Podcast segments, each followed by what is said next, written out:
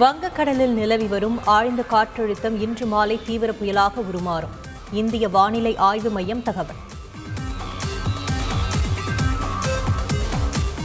சென்னை கடலூர் நாகை உள்ளிட்ட ஒன்பது துறைமுகங்களில் ஒன்றாம் எண் புயல் எச்சரிக்கை கூண்டு. ஆந்திரா மற்றும் ஒடிசா நோக்கி புயல் நகரும் என்று தகவல்.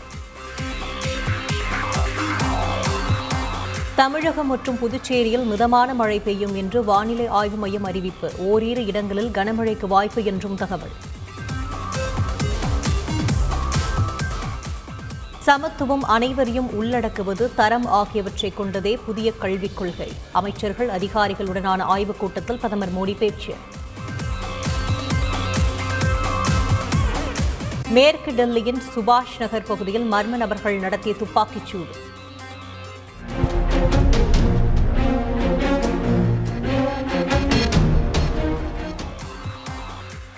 நள்ளிரவில் நிகழ்ந்த சம்பவத்தால் பரபரப்பு.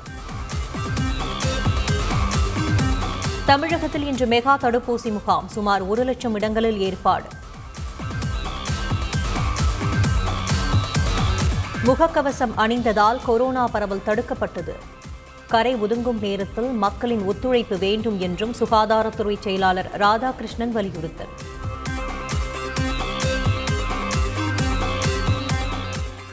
இங்கிலாந்தில் மங்கி பாக்ஸ் நோய் கண்டுபிடிப்பு. நைஜீரியாவில் இருந்து வந்தவருக்கு பாதிப்பு என்று தகவல்.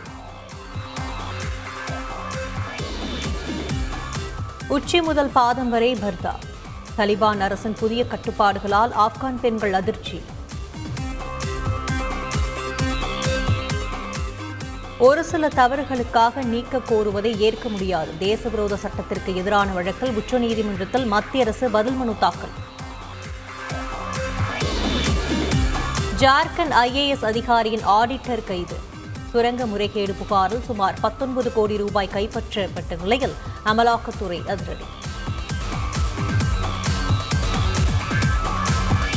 திமுக அரசின் ஓராண்டு நிறைவை முன்னிட்டு சென்னை மெரினாவில் மணல் சிற்பம் பொதுமக்கள் பார்வைக்காக திறந்து வைத்தார் முதலமைச்சர் ஸ்டாலின்.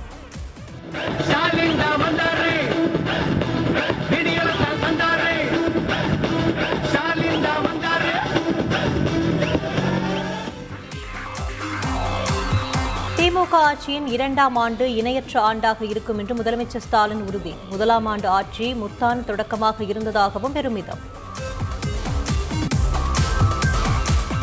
ஓராண்டு ஆட்சியை நிறைவு செய்ததற்கு முதல்வர் ஸ்டாலினுக்கு ஆளுநர் ஆர் என் ரவி வாழ்த்து. முதலமைச்சர் மற்றும் அமைச்சர்களுக்கு வாழ்த்துக்கள் கூறி ட்விட்டரில் பதிவு.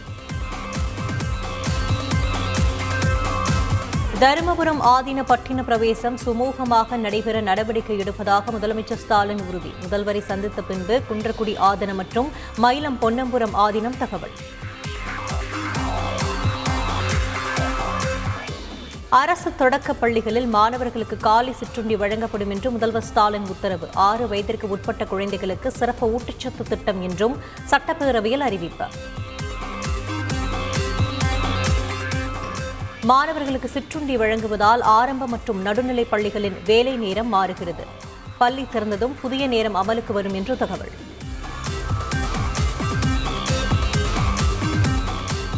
களிமேடு தேர் விபத்தில் பாகுபாடின்றி விசாரணை தேவை. அதிமுக ஒருங்கிணைப்பாளர் ஓ பன்னீர்செல்வம் வலியுறுத்தல்.